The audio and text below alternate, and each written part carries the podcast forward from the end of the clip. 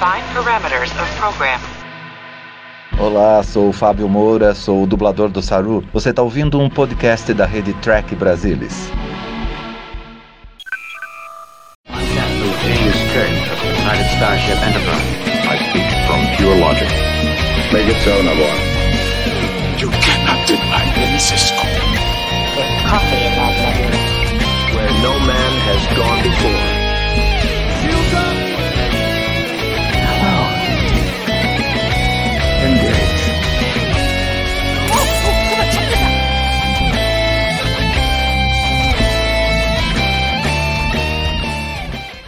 Olá você! Seja muito bem-vindo a mais uma edição do Trek Brasilis ao vivo. Eu sou o Von Groll e hoje a gente vem aqui para discutir um assunto polêmico. Tem aqueles que odeiam, tem aqueles que amam, tem aqueles que toleram, mas não dá para dizer que é um assunto muito polêmico no fandom de Star Trek.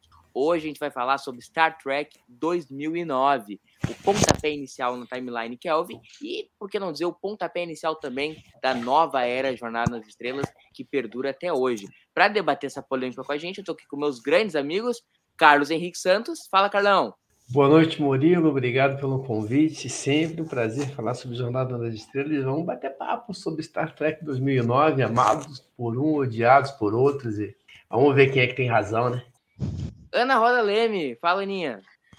Oi, pessoal, boa noite, boa noite, Murilo, boa noite, Carlos, boa noite para você que está nos acompanhando. É, vamos lá, né? Vamos falar desse filme que realmente é polêmico e na hora que eu fui reassistir também me causou polêmicas internamente. Eu que gostava, agora não sei se gosto tanto. Estou Então vamos dúvida. começar então com, a- com as impressões iniciais de cada um no filme, uma pincelada geral de que o que cada um acha em linhas gerais. Vamos começar com a Ana. Então, né, como eu acabei de falar, eu mudei minha opinião agora reassistindo, né, o filme pro episódio.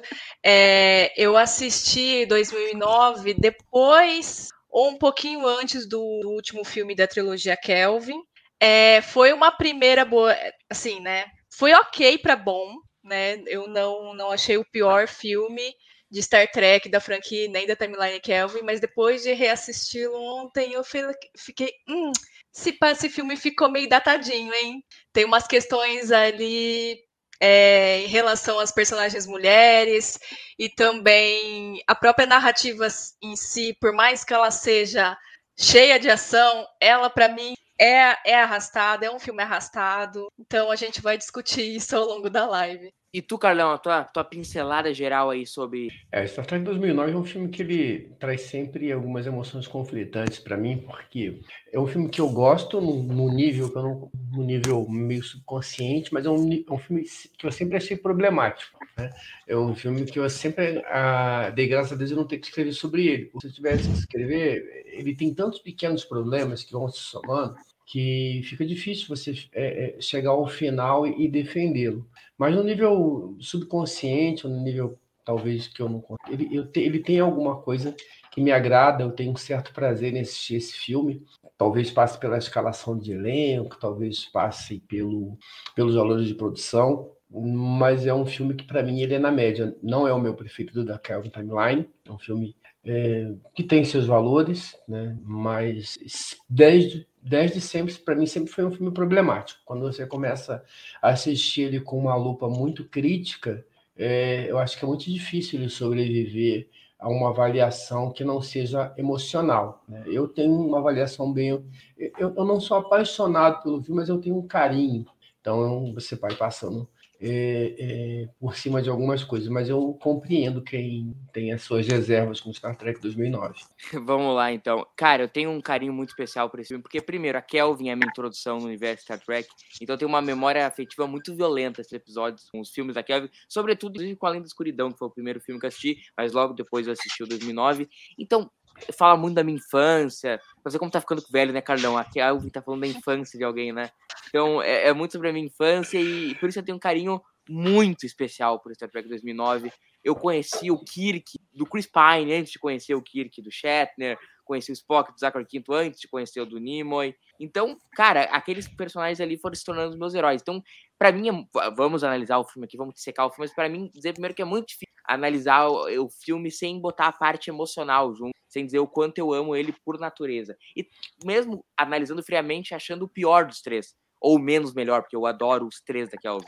achando que é o mais problemas, é, tem uma problema de roteiro, até porque ele tem que introduzir os personagens, acho que é natural um filme que tu troque de universo, ele, ele seja o mais fraco. Mas isso a gente pode debater ao longo da noite. Acho que é legal a gente trazer um contexto, né? Porque Jornada estava absolutamente falida antes de Star Trek 2009. A gente, a gente vê o Enterprise sendo cancelada em 2005, a gente tem o hiato de 2005 a 2009, que não teve lançamento de absolutamente nada. E nada não é força de expressão, gente. Não teve nada sendo lançado em Star Trek nesse período. E a gente teve aí a ressurreição da franquia com esse filme. Então, assim, goste ou não do filme, é um filme que ressuscitou a franquia, fez muita grana. Tudo bem, não é um filme de bilhões de dólares, como a Paramount botou na cabeça que ser Star Trek. Até não sei quanto faturou exatamente o, o Star Trek 2009.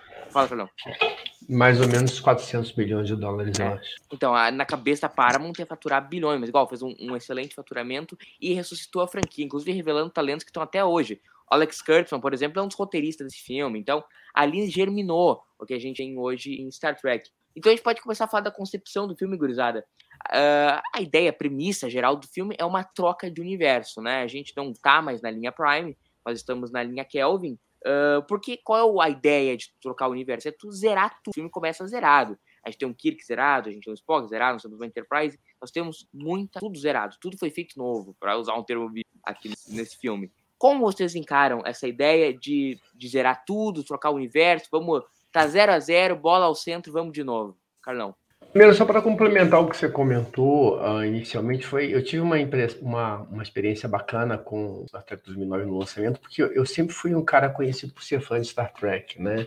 E era uma coisa meio, ah, meio subversiva quase ser fã de Star Trek.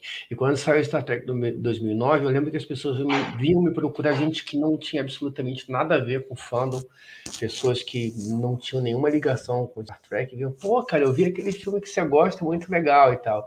Isso foi bacana. Eu acho que esse objetivo o filme cumpriu de chegar em outras audiências que as produções anteriores não conseguiram por N motivos, né? mas Star Trek 2009 teve esse teve esse mérito, né? Muita gente que absolutamente nada com jornada vinha procurar e, e conversar comigo. E isso foi uma experiência bem legal, sair desse gueto. E acho que Star Trek 2009 permitiu isso. É, sobre a questão do reboot, é um, fe- um falso reboot, né? Eu, eu sempre tive uma ideia de, de um reboot mesmo. O que, que é um reboot? Reboot é, igual- reboot é o que fizeram em Battlestar Galactica. Aquilo é reboot. Você pega a concepção, pega e vamos e vamos pro pau, acaba com tudo e vamos fazer tudo de novo. Star Trek 2009 não fez isso. Star Trek 2009 pegou uma parte do que era o universo conhecido de Jornada, né? talvez pegou aquilo que os seus idealizadores entendessem que é, tinha os sonhos teriam mais carinho, mais apreço, tentaram fazer ali um bem bolado para inserir num, num processo novo e construir um filme que tivesse essa premissa de atingir novos públicos e que tentasse, ao mesmo tempo, agradar os fãs antigos. Eu, eu tenho dúvidas se ele conseguiu a primeira, a, a- a segunda hipótese de agradar os fãs antigos. Eu vejo muita gente é, reclamando desse filme, né, os mais, os mais hardcore reclamando. A, a, a premissa de agradar os filmes, os, os espectadores mais novos, sem dúvida alguma, né, gente? É, contato com o jornal, como eu comentei há pouco, isso aconteceu. Isso foi muito nítido para mim que o filme conseguiu trazer esse público. O seu relato também, é, é, o Murilo, é um relato que comprova isso, conseguiu alcançar novas audiências e permitir essa era nova de jornada que a gente está vivendo agora. Agora, reboot, eu não chamaria o que fizeram de reboot. Eles deram um- uma quebrada ali, tentaram dourar a pílula, e, e- e talvez esse seja um, um calcanhar de Aquiles do filme, que ele não, ele, ele- a gente não sabe o que, que ele é. Ele fica oscilando entre uma coisa e outra sem se definir, tentando agradar as duas, as- os dois lados da, da moeda, e talvez isso tenha causado algum problema de identidade. Mas eu não considero esse filme o que eu consideraria reboot. Reboot é isso. Vai olhar lá para Battlestar Galactica, aquilo ali é reboot. Mas Trek 2009 eu acho que foi uma, um- uma repaginada, uma boa e velha saída da viagem no tempo e vamos seguir a partir daí.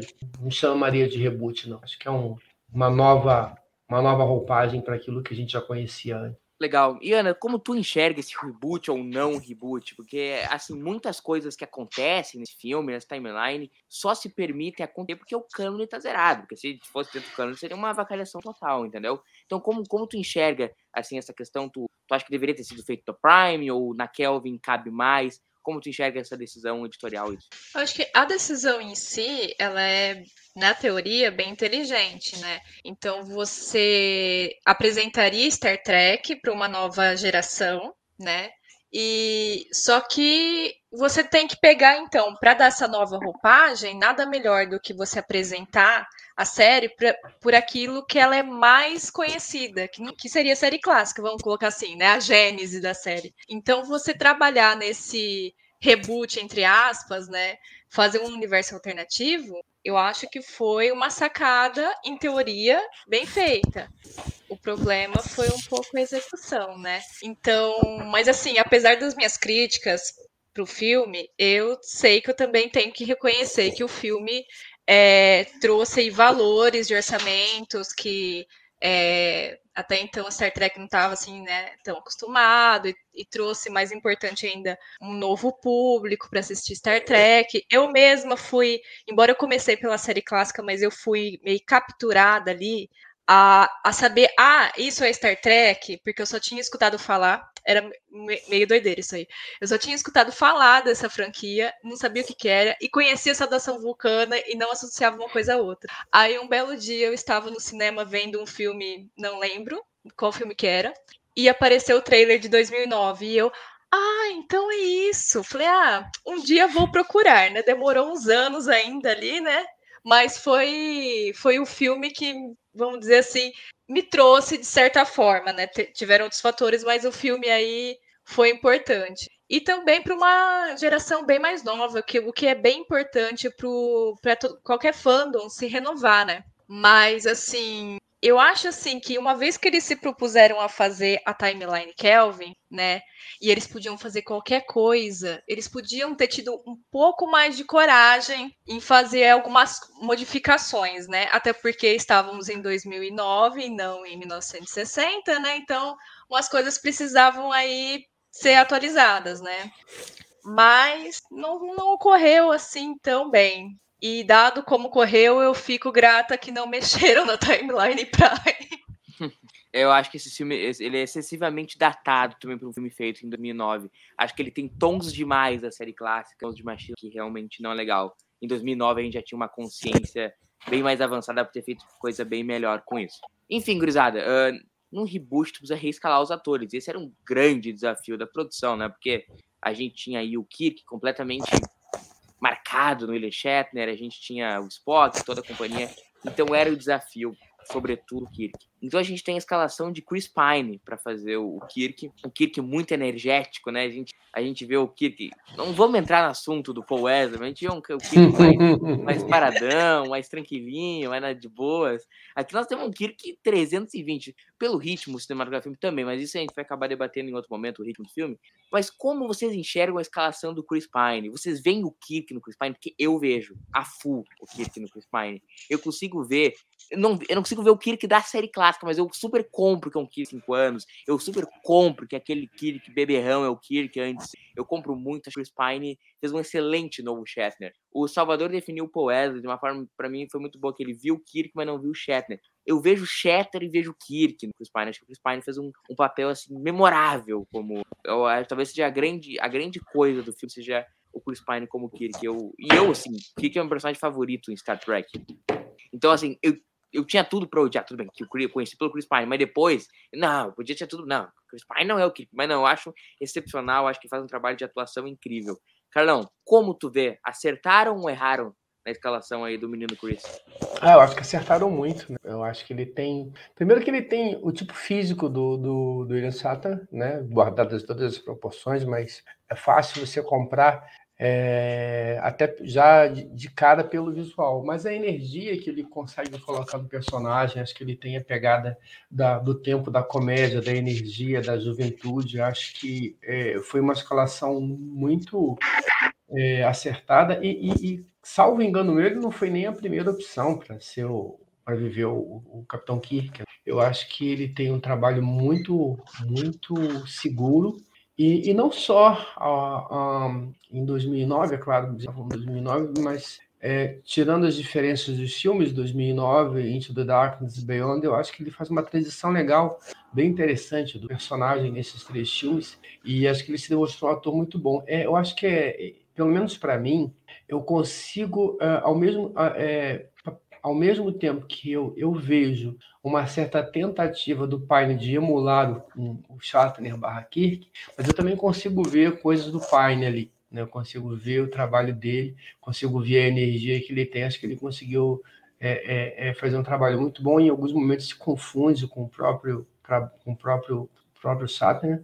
Eu acho que essa escalação Acho que a escalação toda deve falar dos outros filmes, dos outros atores, mas acho que o, o, o Pine mandou muito bem, consegue é, é, emular um Kirk, mas consegue também dar o próprio tom dele e em algumas sutilezas, assim, eu achei, me divirto muito com o trabalho do, do Pine fazendo o Kirk, principalmente nesse filme, né? porque a partir dos outros dois ele já começa em uma direção de algo mais conhecido, não da série clássica, mas algo mais conhecido dos filmes, dos filmes, mesmo sendo bem mais jovem que o Kirk que a gente viu nos filmes. Mas nesse filme, no 2009, tem várias coisas que a gente não viu do Kirk, briga de bar, é, pancadaria, é, é, é um, um Kirk ali bastante é, rebelde, por, por, por N razões, apesar de ser um período curto do filme, mas ele consegue, tem uns momentos ali bem interessantes. Acho que ele consegue usar bastante esse começo do filme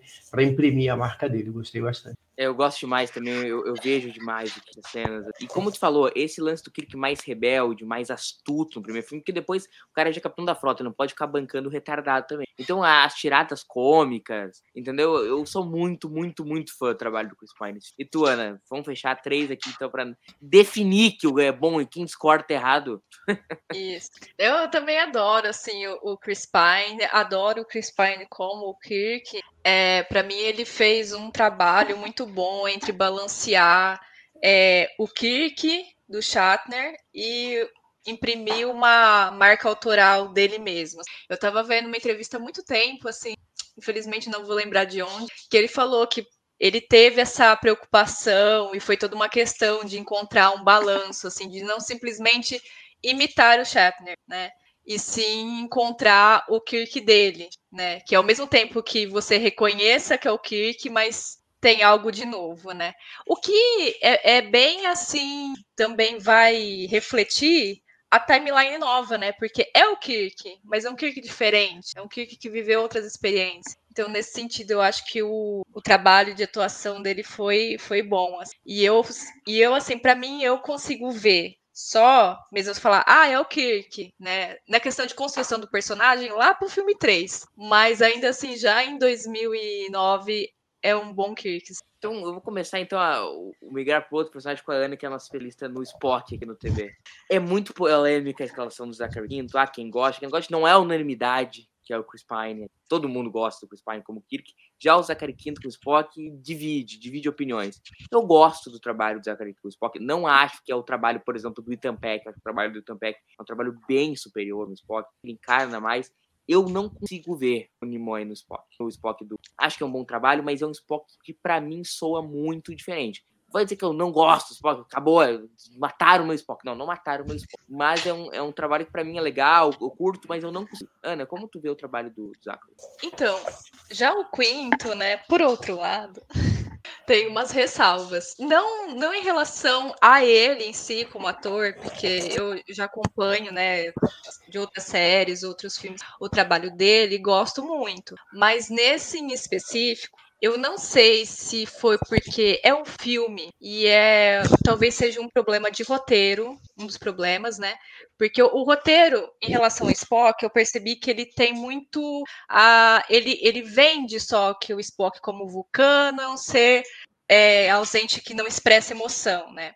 Só que o que, a, o que eles falam é uma coisa, o que eles mostram é outra. Então você tem, ah, não, porque os vulcanos, seres lógicos, pipipi, popopô, Mas aí não dá, sei lá, cinco minutos de cena com um Spockzinho, ele já soca a cara do, dos outros vulcanos lá, com razão, diga-se passagem. E aí, uh, depois você mostra uma outra cena que o que também o Spock vai, vai agredir o Kirk e, sabe, eu falei, nossa, gente, cadê, sabe, essa, essa questão de vocês estão mostrando que o Spock é, é contido nas emoções, só que não, não estão mostrando isso, estão falando uma coisa e entregando outra. Em específico, a atuação do Quinto, é, o, o Luiz, meu namorado, definiu muito bem o porquê que ele me irritava um pouquinho, assim. Um pouquinho não, até que bastante. O Spock parece tem um tom de passivo-agressivo, o Spock do Quinto, sabe? Porque ele parece que ele vai segurar. Tá muito na cara que ele tá segurando uma emoção, assim, sabe? Não é uma coisa é, igual o Nimoy, né? Que ele, ele tá todo assim, vamos falar, estoico, e só é uma pontinha assim do sorriso, um arqueirzinho de sobrancelha que você vê que tem alguma coisa ali. O Quinto não, parece que ele faz uma força, sabe, para segurar um, um, riso, segurar um, né, um vou te matar. e então eu não sei se isso foi o problema em específico só do Queen, ou se teve uma mão do JJ ali, sabe, falando, ah, é, sabe, não expressa emoção peronomútil, né?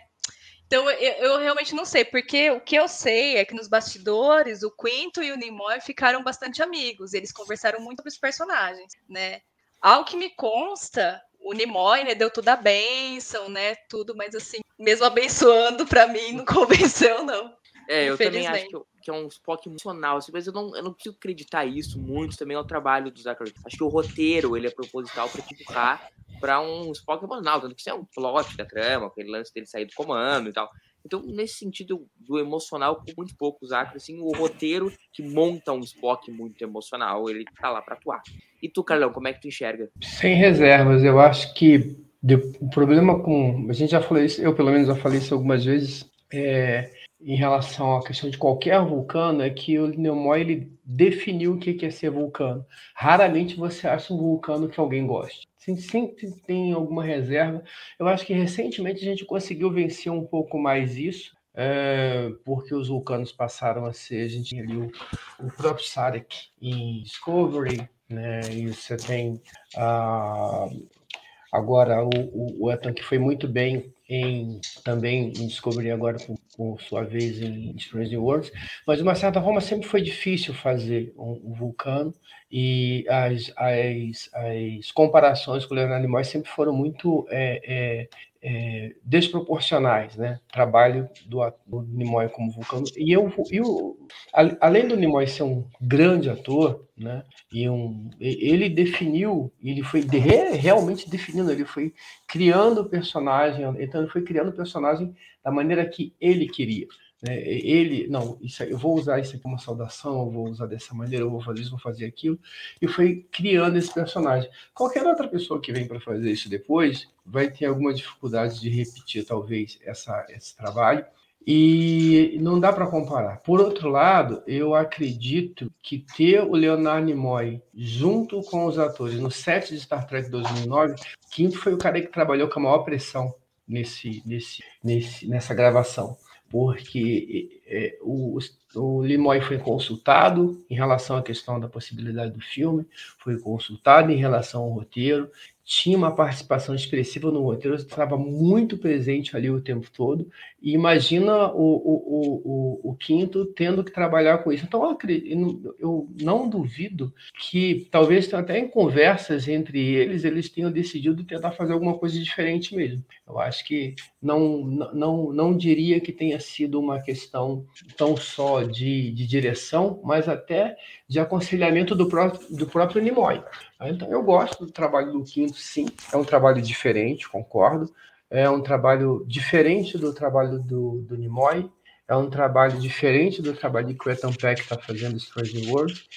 E, e, sendo diferente, justamente por ser diferente, ele tem o seu mérito. Então, eu acho bem, bem positivo o saldo. É, que eu acho é que tal, aí eu concordo com a, com a Ana, eu acho que o roteiro talvez não dê material suficiente para que ele faça um bom trabalho, porque é, é um roteiro que ele foca muito na velocidade, né? é um roteiro muito blocado, um roteiro que é, a gente sabe que o Abrams trabalhou em Missão Impossível antes de trabalhar no, em Star Trek 2009, então é um roteiro que tem essa, esse ritmo vertiginoso e, e tem menos esse trabalho é, de personagem do que a gente está acostumado na série. Lembrando que ah, é, o, o, o, habitat natural de Star Trek, onde Star Trek se desenvolve melhor, é na TV. É, ali é o ambiente em que você consegue transportar é, é, esse trabalho de uma, de uma forma mais, mais tranquila né, e, mais, e mais concreta. Então, assim, a gente, a gente querer comparar o trabalho que o PEC está fazendo, o trabalho que o Nimoy fez, e, e o, ambos né, em séries de TV. O Nimoy teve um período maior, foi para Star Trek 2009, foi para, foi para, para os filmes de TV. O Ethan Peck teve a segunda temporada de Discovery, Tantan Strange New Worlds, e o Kim só teve o filme. E era o primeiro filme dele, um outro elemento. Então, acho que a gente tem que tomar um certo cuidado ao fazer essa comparação. Um exemplo que eu, que eu, que eu cito da questão do roteiro é no final. Né? Você tem ali o final, é de, onde o, o, Acho que todo mundo já viu o filme, não estou dando nenhum spoiler. É, você tem o, o, Kirk e o Spock de frente para o Nero. Nero foi o responsável pela morte do pai do Kirk. O, foi responsável pela morte da mãe do, do de tudo toda a civilização vulcana. E o máximo que o roteiro consegue fazer naquele momento que você coloca os dois personagens principais frente ao vilão é uma piada que não faz muito sentido, que não tem muita graça. Então, assim, com um roteiro desse, fica difícil né? Você ter um, tirar alguma coisa mais emocional dali. Eu acho que o, nesse ponto eu acho que a Ana tem razão, acho que o roteiro não contribui muito. E para mim é mais um ponto pro, pro Kim. Pessoal, Lembrando eu... só uma coisa, Ana, o, o, o primeiro o Spockinho a estapear alguém é, em Vulcano foi o Spockinho da tarde, da Prime Timeline. É, pois é. Ah, é verdade. Assisti, é que eu assisti pouco. Roddenberry e, isso, isso, é, isso é canon. Tá lá, sim, o Spockinho estapeou os moleques lá. Né? Inclusive com o Spock alternativo no, no Yesteryear lá. Tem até um paralelo aí com Star Trek de longe, mas tem. Uh, um, uma escalação que para mim rivaliza com a do, do Kirk é a escalação do McCoy. Assim, eu acho que foi muito, muito, muito, muito perfeita. Sim, ele é o McCoy mais over que o McCoy de Toss. É, mas tudo nesse filme é mais over, entendeu? O Kirk é mais over, o Spock é mais over, tudo, a ação é mais. Tudo, é Star, Star Trek over, tudo é, é maximizado. Então seria natural que o McCoy também fosse maximizado, ele fosse mais rabugento, mais mala. Mas ele é muito, para mim, ele faz um alívio cômico muito melhor que o alívio cômico do Simon Pegg, por exemplo. Ele tem as tiradas no momento certo. Por exemplo, a, ao momento que ele fala com o Spock lá, que o Spock vai agradecer ele por ter ficado do lado dele. Não posso falar francamente, comandante do Capitão Spock. Pode, aí de tono, cara, acho muito engraçado. A cena em que ele leva o Kirk lá clandestinamente para Enterprise, acho tudo muito bom. Como tu enxerga aí essa escalação aí, Ana? Então, é, para mim, se eu fosse elencar os dois pontos positivos de Star Trek 2009 seria a presença de Leonard Nimoy e a presença do elenco de The Boys no filme. então eu acho que o, o Carl Urban, ele, nossa, ele, para mim, de todos ali, ele é o melhor. Eu, inclusive, se pudesse, eu queria muito que ele viesse para Timeline Prime, sabe? Eu adorei, assim, o jeito que ele se encontrou ali no, no McCoy, né? A, as ironias, né? Tipo, eu, eu gosto que ele foi um alívio cômico e o Simon Pegg também, né? Só que de um jeito diferente, né? Ele pegando essa esse jeito de ser do McCoy mais mal-humorado, então, tipo, tinha tirada, ironia, né? É uma coisa mais, mais sombria, vamos falar assim. E o, o Simon Pegg com o Scott vem ali fazendo uma coisa, um humor ali, é o alívio cômico mais brilhante, mais alegre. Assim. E eu gostei muito, assim. E até as, as cenas, né, do, do McCoy com o Kirk ficaram boas, assim, né? Então, ai, para mim, é, a cena melhor dele é quando ele tá levando o Kirk clandestino e ele e o Kirk começa, não, eu tenho que avisar não sei o que, não sei o que lá, e ele pega, tá bom, Kirk, e dá uma injeção nele. Eu falei, isso é muito maconha, parabéns. É, eu acho todas essas cenas assim muito, muito, muito incríveis. Acho que vejo muito também o McCoy. E tu, Carlão? É, para não me, me, estender muito, é, eu acho que o Calobo sequestra né, o, o, o McCoy. Faz um trabalho excelente, brilhante nas tiradas. Às vezes ele sobe um pouquinho o tom, mas eu acho, como você comentou, acho que é de propósito. Né? Tem umas, umas espalhadas assim de, de atuação, mas acho que ele manda bem. E, e, acho que de todos os personagens, é, é, acho que o Chris Pine emula muito bem, como eu falei, mas ele tem um tipo físico que, que ajuda. Uh, o, o, o Cowber nem tanto, mas ele consegue né, também ter essa pegada. Eu acho que ele vai muito bem.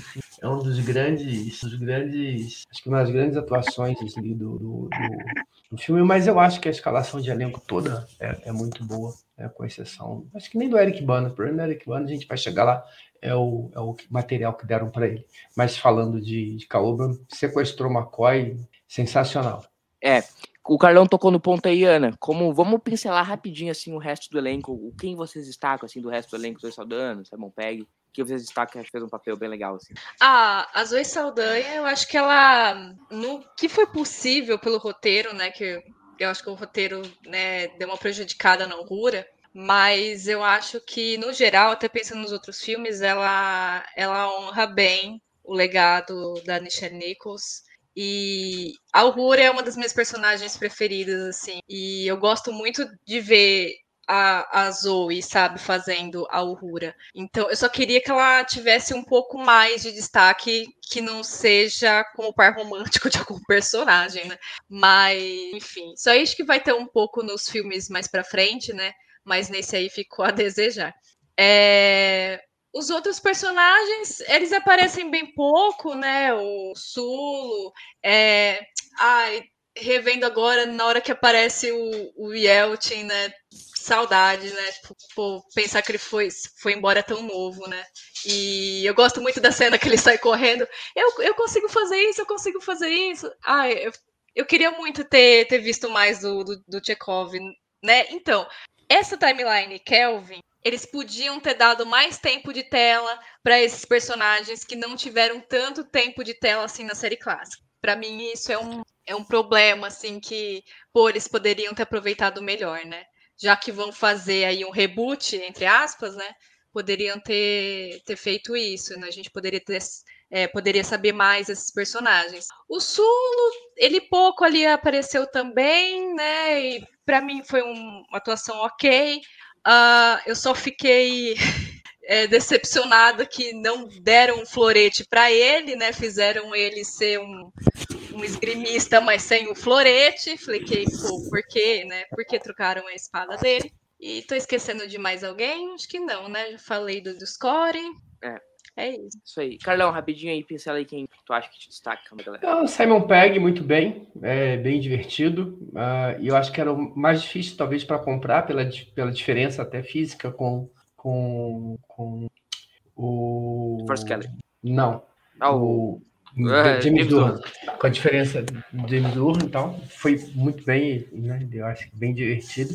Uh, Zé Sandani, bem também, uma boa escalação, concordo com a. Ela teve pouco espaço, mas uh, esse é o problema de você levar tantos personagens para um filme. Né? Na série de TV, atualmente, não na época, atualmente você consegue ir fazendo coisas para dar espaço para cada um.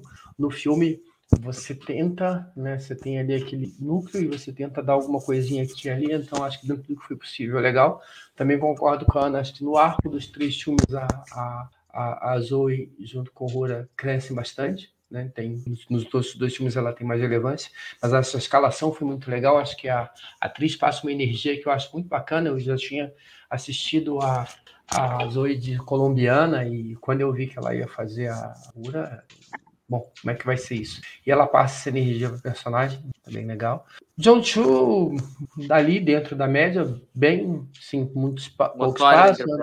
Né? Anthony, mas eu acho que ele, aquela piada da, da partida do, da Enterprise vale, vale o filme para ele, eu acho que é bem legal. Anthony Elsin também, acho que tem, lembrando que tem o Thor ali, né? Chris Hayward, pai do Kim. Participação bacana, né? Quanto mais eu olho para o filme em retrospecto, eu acho Ele tem uma participação interessante, apesar de pouco tempo ali de tela. E o Eric Bana, eu acho que o Eric Bana, a gente deve falar um pouco mais para frente do Eric Bana, mas eu não acho que o, o, o Bana é, possa ser julgado pelo trabalho dele aí. Acho que ninguém conseguiria fazer um trabalho bom com o que deram de material por Nero. Muito. A gente deve falar um pouco mais sobre isso. Acho do, do pessoal de, de ponte mais, mais relevante é isso. Agora, é, destaque absoluto para Bruce Greenwood como Pike. Muito bom. O Pike, Bruce Greenwood. Eu, eu tenho uma teoria de que o Pike é um personagem tão bom, mas tão bom que qualquer um consegue fazer. Né? O, o Pike do, do Jeffrey Hunter foi bom enquanto durou, o Pike do Ethan Malt é muito bom, e o Pike do Bruce Greenwood era muito bom também. Fiquei até com uma certa tristeza quando ele se foi no, no, no Into the Darkness, porque é um um personagem muito interessante. E acho que tanto. A, e, e, aí conta, né? Acho que a, a, o trabalho do Bruce, do Bruce para construir esse personagem que a gente conhecia tão pouco. Se fala muito do, do, do, do Pike do Mount hoje, com razão, né? Tá mandando muito bem, com, com todos os méritos. Mas o trabalho do Bruce Greenwood como Pike nesse filme e no e passa uma credibilidade, passa uma austeridade. Você, acredita nesse cara, né? Você acredita, você quer estar na ponte da Enterprise que esse cara também. Então eu acho que é dos personagens que, fora do, do, do, do padrão, Bruce Greenwood ele precisa ser, ser lembrado com, com reverência é muito bom mesmo. Enfim, João, vamos mudar o rumo da prosa, então vamos começar a falar do roteiro, que estão falando bastante já da caracterização, que realmente acho que é o grande. Vamos falar do desenvolvimento. Que eu acho que nós podemos começar a falar de problemas que esse filme tem, por mais que eu ame, a gente não pode negar que tem problemas seríssimos. Seríssimos, sérios. Enfim, vamos, isso a gente vai discutir. Às vezes ele me passa muito a sensação de filme feito por comitê. Parece que sentou a galera toda, entendeu? Da Paramount. Gurizada, o que vocês acham legal? O que vocês acham legal ver um filme aí de origem dos caras? Ah, Nascimento do Kirk, legal, legal. Ah, vamos ver o Spock na academia, legal, legal. Não, tem que ter Kobayashi Maru, legal, legal. Aí fomos pegar as ideias da vai, as ideias foram jogando, foram jogando, e aí a gente com muitas coisas jogadas, entendeu? Então, vamos ver Nascimento Kirk, vamos ver, que são coisas que são legais, enfim mas às vezes me parece uma necessidade de fanservice, de filme de comitê mesmo, filme de grande estúdio. Como é que tu vê isso, Carlão? Primeiro que eu não tenho nada contra fanservice, eu adoro fanservice. Uhul, vivo o fanservice, né? Sou agora você não pode. É, agora você não. Agora você não pode construir o filme em torno do fanservice, isso é um problema. Esse filme, é isso que você falou, eu tinha essa impressão, e depois vendo o, o, os extras do filme, a confirmação, o filme realmente foi construído, foi feito assim. Ela botou um monte de gente na sala. Cara, o que, que vocês acham legal? Ah, não, nascimento do Kirk, Kobayashi Maru, infância do Spock, foi juntando e foi construindo. Então você tem, para mim, e esse é um primeiro grande problema, e talvez o maior problema do filme, entre outros, né? Mas é, é, eu não diria que é um problema, porque é um problema para mim, né? Mas talvez para a maneira como o filme se desenvolver tenha sido positivo. O filme ele é blocado. Você tem o primeiro bloco, é, destruição, aparição da Narada, blá, blá, blá. Aí depois você tem o primeiro bloco, o segundo bloco, Kirk e Spock joga. Depois você tem o terceiro bloco, Kirk e Spock se encontram na frota estelar. E assim vai. E aí você vai tendo bloquinhos, a impressão quase dá para você fazer capítulos. Né? Você pega o capítulo 1, capítulo 2, capítulo 3, capítulo 4. Ele não tem uma, uma continuidade, uma fluidez. Ele salta de um bloco para o outro. Isso, para mim, para mim, é, é, causa ruído. Né? Eu, parece que eu estou saltando de uma história para outra e ficou faltando um pedaço e você tem que completar a história. Talvez para o ritmo do filme, para as pessoas que de repente não estão acostumadas com Star Trek, queriam ver um filme de aventura, tenha funcionado a favor. Para mim é um problema. Eu acho, eu, eu sinto, é nítido para mim, como foi para você como depois foi confirmado, que o filme foi construído assim, dá coisas legais e vamos, e vamos juntar as coisas legais e vamos. Então isso é, é problemático também. E aí você vai pegando coisinhas aqui e ali e cada e cada e cada bloco desse você vai tirando um problema. Né? É, é a narada que fica lá 25 e, e, e outra coisa. Algumas pessoas dirão, a gente vai conversar aqui, que, ah, não, por exemplo, a, Narada ficou 25 anos fazendo o quê? Não sei. Aí alguém vai dizer, não, tem uma história em quadrinho. Eu, eu só tenho uma maneira de falar isso, não, não quero ser mal educado, mas não interessa. Um filme ele tem que se resolver do seu começo ao fim. Se ele precisa de algum elemento externo para que você entenda, é errado. Não funciona assim. Então, eu não sei por que, que a Narada ficou 25 anos parada lá esperando o que para aparecer de novo. É, eu não sei é, o porquê o cara não teve outra ideia. Eu vou, lá salvar minha família, vou fazer. Não, ele ficou lá 25 anos esperando os caras aparecer. Sabe? É, é, é, é muita suspensão de descrença. E você tem. aí a, a Enterprise demora cinco minutos para ir para Vulcano e demora horas para voltar, porque o roteiro precisa desse tempo para o Kirk descer, o Spock jogar o Kirk no planeta, que é uma maluquice, aí encontrar com o Spock, contar a história, e contar a história do, do, do Scott, aí voltar. É, e, e, assim você vai caçando coisas assim, e esses problemas irão surgindo, vão brotando do filme. Eu não vou me estender muito, porque a Ana também deve ter as reclamações dela.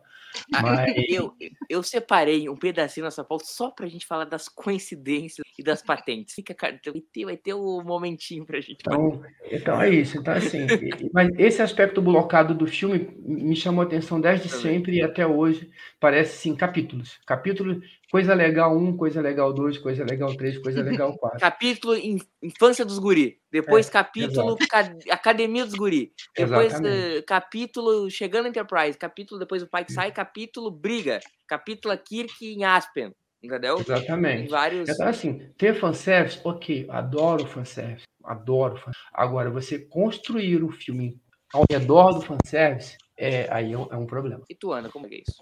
É, ouvindo agora o Caio falar sobre o, os bloquinhos, né? Pensando realmente dá para enxergar esse, esses blocos, esses capítulos, né? E assim, e parece para mim, eu tive a impressão que o filme me cansou, porque ele ele é muita ação, muita ação, muita ação. Eu acho que até aparecer o Nimoy, você não tem um respiro, tipo, tem uma cena que é ação, aí vai para o outro capítulo, tem mais ação. É uma sucessão de ação, e isso, além de, de tornar assim, a narrativa cansativa, tem esse problema de.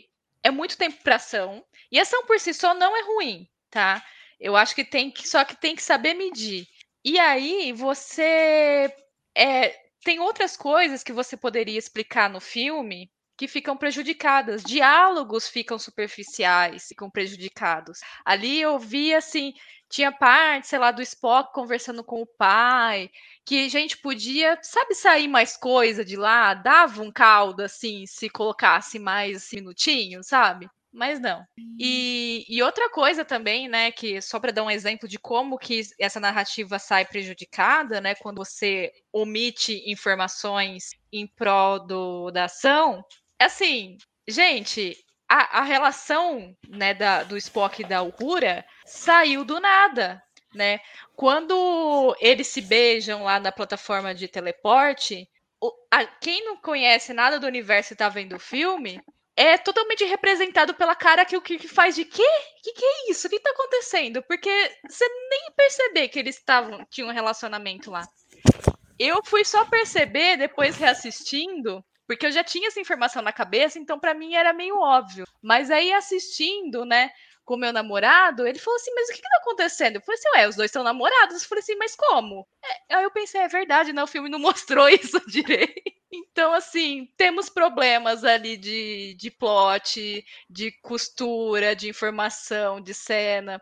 Então, assim, o, o fanservice, né? Só né, retomando o que vocês falaram, por si só não é ruim é, é legal, teve uns fanservices para mim que funcionou, né? Outros funcionaram pela metade, né? Outros também pode se jogar fora totalmente, né? Tipo as cenas de descamisamento, tanto masculino quanto feminino, feminino principalmente, que não precisa, gente, não precisa, sabe? Estamos já, né, século XXI, não precisa, sabe? E mas assim, podiam ter aproveitado melhor o tempo, tirado um pouquinho de ação e colocado informações de diálogos relevantes para a narrativa. Falando em é. diálogos relevantes, vamos, vamos pincelar então, gurizada, como vocês enxergam o desenvolvimento dos dois personagens do filme, como vocês enxergam a história de origem que é contada por alguma deles. Vamos começar pelo Kirk, que a gente vê a história de um cara que perdeu o pai, que desde criança é um rebeldão, é um, e depois vira um bêbado brigando em bar, em cima das pessoas e tal.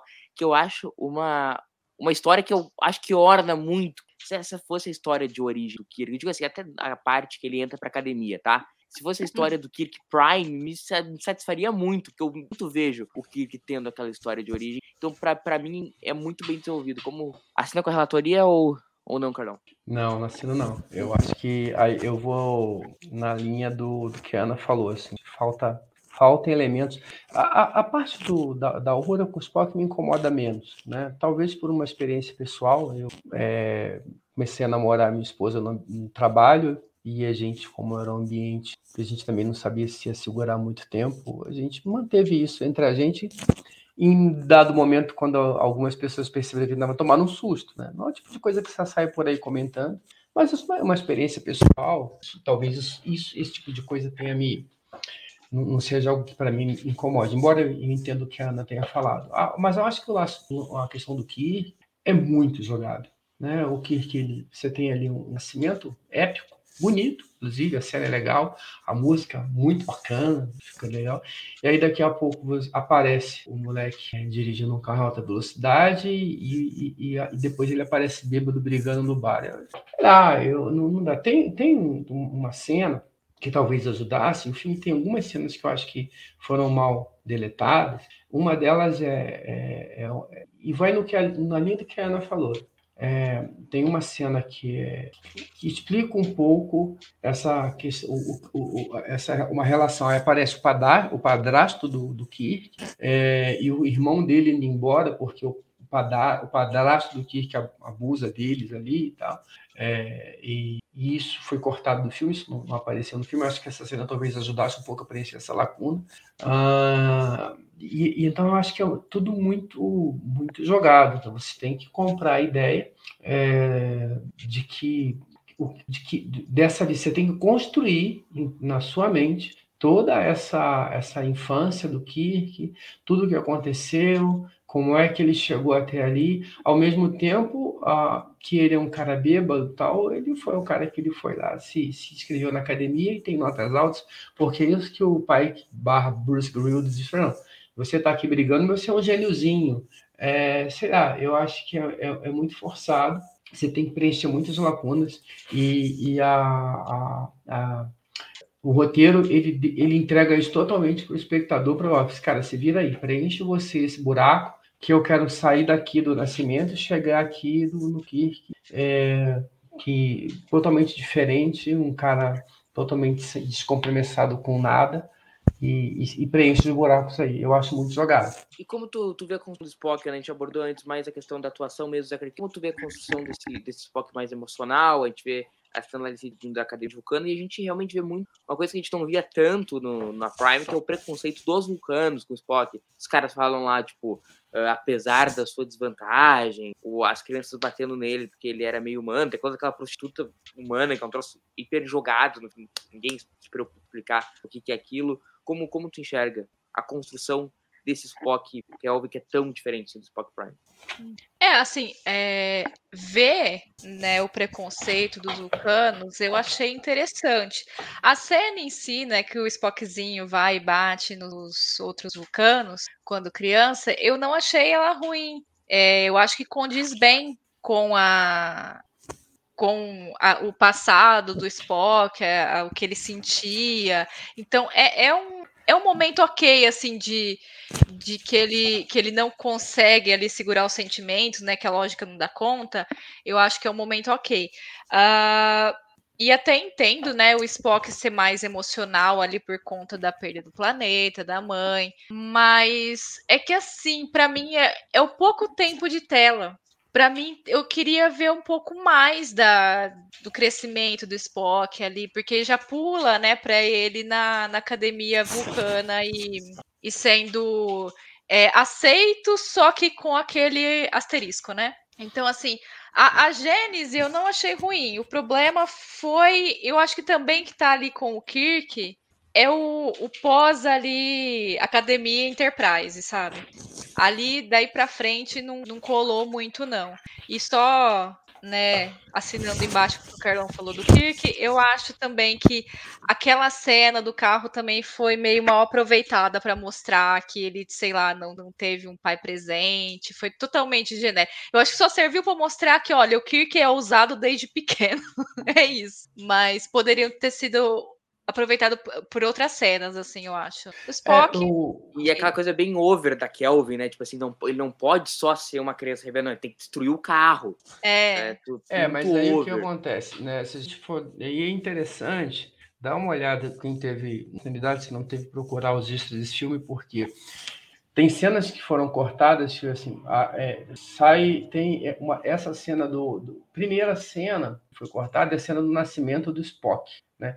E aí mostra o, o, o Spock, o nascimento, Amanda e o Sarek é, recebendo o filho com carinho, né? Enquanto o Kirk tem aquele nascimento né, no meio da guerra, bomba explodindo e, o pai morrendo e tal. Depois, na sequência, a gente tem uma situação, essa, essa situação em que o tio do Kirk, eh, o, tio, o padrasto do Kirk e tal, eles estão ali brigando e, e o irmão dele vai embora, e do lado você tem, logo depois você tem uma cena do, aí, a- a- de novo, a- acho que a, Ana Rosa devia ter psicografado no roteiro, porque tem uma cena ah, em que é um Kirk, né, um Kirk não, um Spock mais intermediário, vamos dizer assim, ele, é, é, acho que é logo depois daquela briga, e aí tá o, o Sarek e a Amanda discutindo sobre o porquê daquilo, e essa era uma cena também que eu acho que era interessante ter, porque ia ajudar justamente nessa construção que a Ana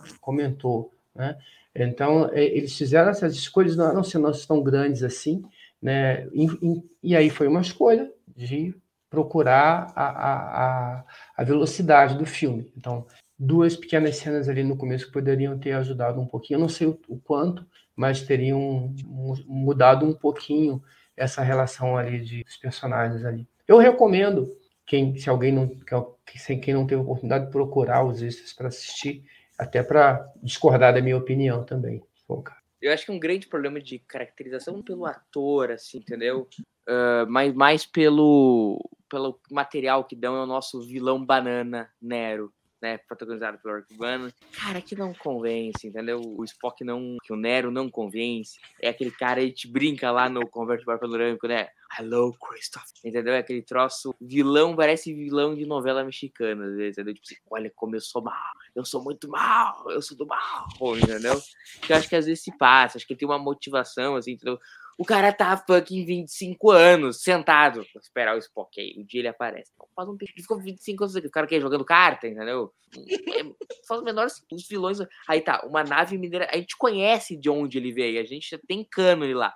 Como é que uma fucking nave mineradora tem aquele poder? A Enterprise E não tem aquele poder, entendeu? Mas não, os caras dão um tiro, tudo vai pro espaço. É uma nave do tamanho do planeta. Na- nesse Nero e companhia, Narada, pra mim, faz o, o personagem se salva nada. O que, que tu acha, Ana? Ah, então, antes de falar do Nero, eu só queria responder a Lúcia que ela falou aqui no chat que eu queria um filme de seis horas. Sim, eu queria, eu queria o meu épico a lá Senhor dos Anéis, só que em Star Trek. Já tem o Carl Urban aí, ó, tá no mesmo caminho. Mas, então, ai, gente, por onde que eu começo do Nero? Eu, eu acho que assim, a atuação dele, como a gente já falou aqui, pra mim o pessoal tava né, você critica muito ele, eu achei ok, porque é um vilão X, nunca mais vai aparecer, pelo menos nos filmes não apareceu, então tá, fez aquilo ali e ok. É, Mas, gente, o plot não dá pra comprar, né? Você fala, gente, como que um minerador que não é militar ali, né? Não é da, não é da frota estelar romulana, enfim, vai vai fazer tudo que ele fez sozinho. Ele ficou 25 anos. Pensa as possibilidades. Ele podia ter ido para Rômulus, alertado o governo de que, sei lá, daqui X anos vai ter a supernova e não sei o quê, e com isso ter salvo a família. Mas aí você fala assim: não, mas é que ele não estava pensando bem, ele estava movido pelo ódio. Beleza. Então, fosse, né, em Rômulus, ou em outro lugar que seja, procurar aliados para derrotar o Spock, derrotar a Federação, que derrotar a Terra, quem quer que seja, né? Porque nessa época, acho que os Romulanos ainda estavam naquela guerra ali, né, com o- os humanos e os vulcanos, né? Então, assim, não ia ser difícil ele chegar lá e falar assim: e aí, vamos tretar com a Federação? Quem fecha? E aí fica aquela coisa. Sabe, o filme tem um baita orçamento, mas é uma nave contra outra nave, sabe? Falei, pô, podia ter armado ali uma estratégia, né, de guerra.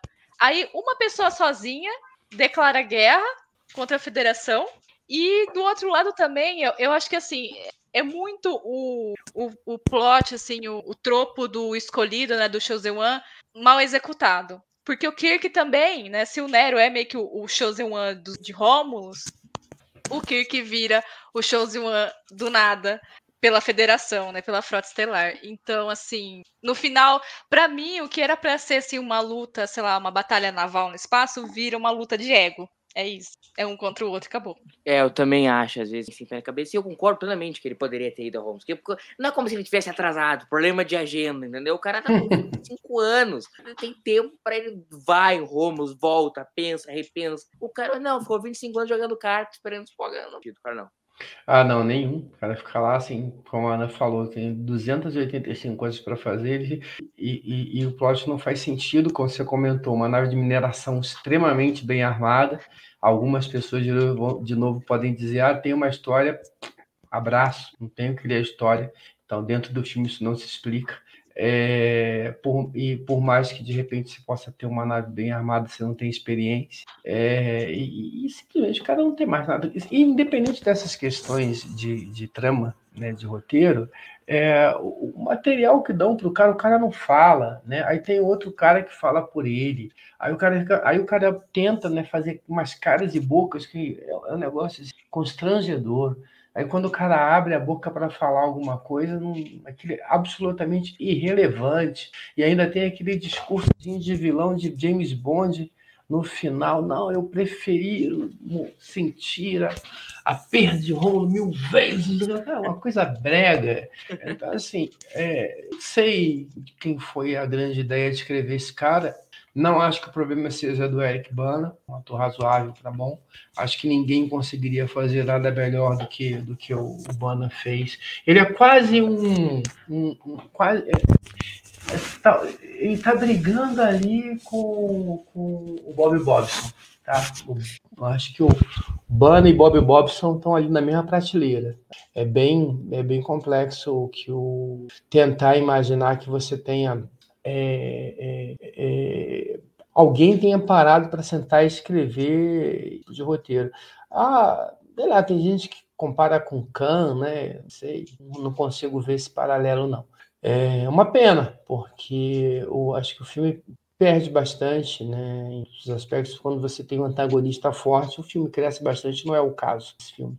É, uh, concordo assim, plenamente problemático falando um problema, acho que tá na hora que todo mundo tá ansioso para fazer nesse, nesse programa, que é que festival de coincidências bizarras acontece. Eu tava olhando o filme na hora que o Kyla. É muita coincidência o cara cair no planeta do Ele tinha 383 planetas para cair. Mano, ele caiu no planeta e caiu em, pertinho onde o Spock tava. Impressionante. Não, ele cai no planeta, cai perto onde tá o Spock e perto onde tá o Scott. Isso aí.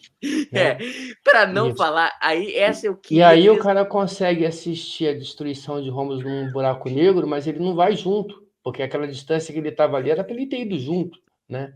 Aí é. depois o cara fica ali, ele precisa mandar. O... Aí o Scott consegue dar. Um... Eu não sei, desculpa se eu estou estourando essa pauta, ô Murilo. Não, vai, vai. Mas vai, aí vai. o cara ele chega ali e ele não, agora a gente já, já, somos amiguinhos, já sei o que eu tenho que fazer, a gente tem que achar Enterprise.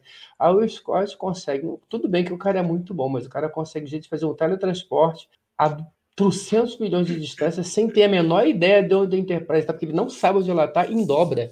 E achar né? E aí a gente acha engraçado porque ele cai num tubo d'água e você fica preocupado se o Scott vai morrer afogado. Quando você parar para pensar, cara, onde é que é? Como é que o cara sabe onde a Enterprise está? Né? E a Enterprise, que, como eu falei, tinha, ela levou cinco minutos para sair da Terra para chegar em Roma, estava levando dias né, para voltar para o espaço da Federação. Não dá. Você começa a pensar nas coisas, você, gente, não desce. Não desce. É, e para mim, ainda, o principal problema tipo, é que aí não dá. Os caras me enfiam um cadete pra dentro da nave. Assim, cara, a frota inteira tá lá no sistema. Impressionante, não tem mais ninguém na frota. A frota entrou, não tem mais ninguém. Não, aí assim, o cara dá um caô, eles dão um caô dizendo que a frota principal tá lá nos não sei o que, Laurencianos. Tudo bem, vamos dizer que esteja. É uma idiotice, mas o cara tentou escrever. Que tá todo mundo lá, o que, me, tá o que me causa, importante. Não, vamos dizer que tivesse lá um, né? A gente tá, tem uma, uma, uma promoção no supermercado Guanabara lá, foi todo mundo né, fazer compra, uma coisa assim e tal, que hoje, de repente, na nova geração, sempre tem. Nova geração sempre tem uma convenção, né? Sempre tem assim, um, né, um, um simpósio impressionante. Tinha uma convenção de Star Trek lá. Né? É, toda semana tem um simpósio, uma nave, aí, uma nave, aí uma nave auxiliar se perde, tem um acidente. Impressionante isso. Mas vamos dizer que tivesse num simpósio desse da nova geração, tudo bem. Porra, lá em Vulcano, os caras não têm uma nave, né? Eles não têm nada. Eles precisam que venha uma meia, sete naves da Frota Estelar, Cheio com de cadete. para vir para lá, para tirar os caras. E os caras estão lá olhando o buraco assim, né? Fazendo buraco, né? Não tem ninguém, não tem um, não dá para puxar uma escada, pegar um avião, fazer nada. Estão lá olhando, esperando o cara tá enfiando aquele bagulho daquele tamanho assim, fazendo um buraco no chão e você está esperando chegar meia dúzia de nave né, da, da frota estelar para poder ver o que, que vai acontecer. E nesse meio tempo, você tem o abalo sísmico, é, pô, os sábios de Vulcano, o que, que eles fazem? Vão para uma caverna. Assim, é, faz todo sentido, né? Assim, você, um cara super inteligente, é exatamente isso que ele faz. Você tem lá um terremoto, né, um abalo sísmico, e você vai pra, você pega todo mundo e leva para dentro de uma caverna. É sensacional. É, realmente, eu, não- a- a- eu não sei como é que os vulcanos conseguiram ser a potência que eles, né, que depende. Por isso que acabou. É muito bom. Não, e assim, ó, o prêmio, o prêmio panaca do ano, mítico, vai pro pai. O Kirk sai de cinco minutos do cadete que não podia entrar na nave pro Kirk agora é o primeiro oficial. Assim, um troço tirado do daquele lugar. Não, o Kirk entra na ponte. é, O que que você tá fazendo aqui, Kirk? Não é nem pra estar aqui. Velho, não passa cinco minutos o pai que nomeia ele. Então, agora é o primeiro oficial. Porra, é uma insensatez assim, que não tem fim. É muito Não, bizarro. o, o pessoal sul, que deve ter ficado pé da vida, né? O maluco chega lá do, Pois do é. nada, fala, pô, eu tô fazendo o que aqui, né? Então, É, acho vou, o vou cara- pedir demissão. É, não, Mas não o- demita. É, o que eu acho engraçado nessa cena, aliás, essas duas cenas que vocês falaram, tipo, e as defesas de Vulcano, gente? Cadê? Não tem, não tem Os Não. caras entraram lá um laser, não tem uns aviões, sei lá, alguma coisa Não, assim, do planeta mesmo. Só, tipo, e todo mundo ficou olhando. Falei, pô, meu irmão, tudo bem que É, tem a frota não. estelar, mas. É mesmo que a vamos defesa dizer, da v- v- Terra, vamos sabe? mandar uma nave para lá só para a explodir, para a gente ver que tem. Mas não, nem isso. O pessoal tá lá sentado olhando. Olha, Indo pra Só caverna. que bonito. Indo pra caverna. caverna. E, Na, e o na que eu achei. caverna, né? Os É. sábios, não, e eu são os sábios que vão São para a caverna. sábios. Se os sábios né? estão assim, tá difícil lá Os guardiões do intelecto de Vulcano. Se, é, se os sábios de Vulcano são assim, imagina os não sábios. Né? É que- O que, que eles Não, vão fazer Imagina o diálogo. Nossa, está tendo um abalo sísmico. O que seria a lógica? Não, a lógica Caverna. dita que a gente vá para debaixo da É isso aí, Não, exatamente. ô, gente, pra mim, esse ainda é menos surreal que o pai que nomear o Killer oficial. Porque eles estão, cara, que É. até o Spock faz uma cara, tipo assim, não faz um pingo de sentido. Cara, não tem, não tem nada que abone a decisão do pai. Não tem E- nada e eu que. achei também estranho nessa cena que o, o pai que fala, ah, eu fiz minha tese baseado no caso da Kelvin. E assim, e precisa ser o, o Kirk que sai de lá é, meio grog da enfermaria, né? Que, que, é, que tava nascendo naquele dia, então provavelmente ele escutou, assim, da mãe, de alguém, assim, como que era. Então, assim, eu acho que, a não ser que ele foi procurar detalhes técnicos acidente, né? É, deve ter sido. Mas assim, quem reconhece o padrão tirado do, né, daquele lugar que eu não posso falar, que senão a gente é cortado, Cambridge United. é o Kirk, é o Kirk, não o É, pai mas que fez uma mas, tese. Mas aí, embora seja engraçado, é assim, eu vou tentar fazer uma defesa aqui desse ponto, porque aí o Kirk tem uma informação que o pai que não tem, porque ele estava lá no quarto da menina, escuta a Aurora comentando que ela interceptou uma, uma aquela transmissão da frota Klingon, é, os Klingons falando que foram destruídos, uma 47 naves romulanas, foram, é, Klingons foram destruídos por, por uma nave romulana. O- o- nesse momento, o, o, o ele não tem essa informação. Então, né, a gente pode até dar uma aliviada, porque eu quero aliviar, É, é opcional, mas assim, você pode até dar uma aliviada porque ele não tem, ele não tem essa informação. Mas todo o, o, Mas como tudo é muito engraçado, né? Você, Spock, o Scott, o McCoy dando agulhada no Kirk e tal, não sei o que, você acha tudo muito engraçado, né? E não para para pensar muito sobre isso. Né? Então, é legal, é muito legal, mas se for parar para pensar, não. Não, é exatamente isso que eu falo, que eu comento no, no, no início. Assim, eu tenho um sentimento um bom sentimento. Mas quando você para para pensar em cada detalhe do filme, em cada. Pô, é o maluco correndo para debaixo do, da pedra no meio do, fura, no meio do, do terremoto, é o, o, o Scott que está a meio metro do, do buraco negro, o McCoy que é, é, é, o teletransporte na nave em dobra que você não sabe onde está, é, e, e, assim vai. Então, assim, e aí, no, na cena final, talvez ela defina como é que a narada ela já vai cair no buraco negro. Você não precisa disparar nela. Mas não, aí você dispara para você cair no buraco negro, porque o tempo que você está ali, né, você acaba sendo atraído pela mesma, pelo mesmo, pelo mesmo, né? Mas para que que eu vou, né? Ela só ir embora. Então, o que eu pensei, né? Olha só, eu tentando fazer borracharia. É, foi o seguinte, que eles atiraram para ter certeza que eles não, que a narada não ia para uma outra timeline, um outro espaço-tempo, para fazer as mesmas coisas, entendeu? Então, tipo, eles acabaram com ele ali. Ana. Ah, parabéns, não sei, hein? eu entendi isso. Parabéns. Boa, não, é não, porque é, é, essa daí é, um, é uma, eu acho que é uma, é uma, é uma alternativa que Salvador Nogueira assinaria. Muito bem, eu não pensei nisso não. Pode ser, pode ser. Aí eu, eu aí você compra a minha defesa do pai que eu compro a sua defesa dessa tá. Beleza. E para fechar o, o Dia das Bizarrices, temos o final do filme o Kirk saindo de cadete para capitão da nave, capitã da frota. Quem nunca? Coisa que acontece toda semana, professor. O cara é cadete Mas... que não terminou a academia, ele não terminou os quatro anos da academia. Ele era tá estagiário de cadete. É.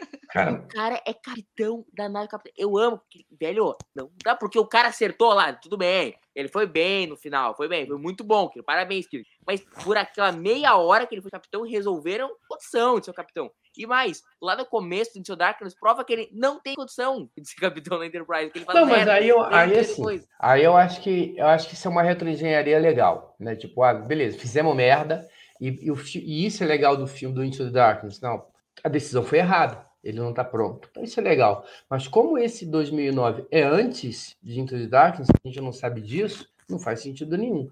Mas para corroborar a, a, a essa, esse seu comentário, vamos pegar todo o arco. No começo do filme, o Kirk está lá, aí ele faz uma, uma trapaça para poder, para poder passar no teto do Kobayashi Maru. É óbvio, né? Isso é a coisa mais comum. Você vai pegar o cara, vai colocar no auditório com centenas de pessoas e o presidente da federação, que aquele cara está lá acreditado como presidente da federação, para poder é, discutir o que, que aconteceu. Um cadete que trapaceou num, numa simulação da academia. Pô, tá sem nada para fazer, hein? É, tem, ninguém tem porra nenhuma para fazer, né? Porque eles você junta, eu né? digo, eles colocam todos os cadetes. É, né? com gente que nem precisava estar tá lá. Não, a, a tripulação das, das seis naves ali, que né, tá todo mundo ali, para poder encher aquele é auditório. Por isso, é por isso que quando precisa, não tem gente para salvar a Terra, salvar vulcano, tá todo é, mundo fazendo isso. Tá todo mundo ali. Ah, e aí, né? E, e, por quê? Porque lá no final, é assim, não, olha só que genial, a gente vai botar o pessoal aqui, que no final a gente vai botar o Kirk aqui, ele vai voltar triunfal, todo mundo batendo palma para ele que ele vai ser promovido a capitão. Pô, é, é, assim, não dá, né? Tipo assim, cara, aquilo ali, a, a Micah Burrow, ela fez um, uma merda lá, começou uma guerra, tinha meia dúzia de três ou quatro pessoas para julgar ela lá, você não vê ninguém.